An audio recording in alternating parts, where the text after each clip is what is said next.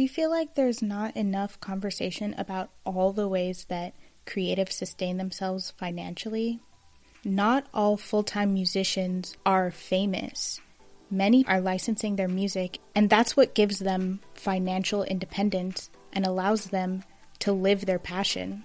Nobody Comes Here to Hide showcases the journeys of thriving black creatives in order to show the multitude of ways that you can achieve your dreams. My goal with this podcast is to highlight a universal truth. You can absolutely obtain success in a creative field, but the journey to get there is probably nothing like you would imagine. Each week, you'll hear a different story about someone who's committed their life to something they love.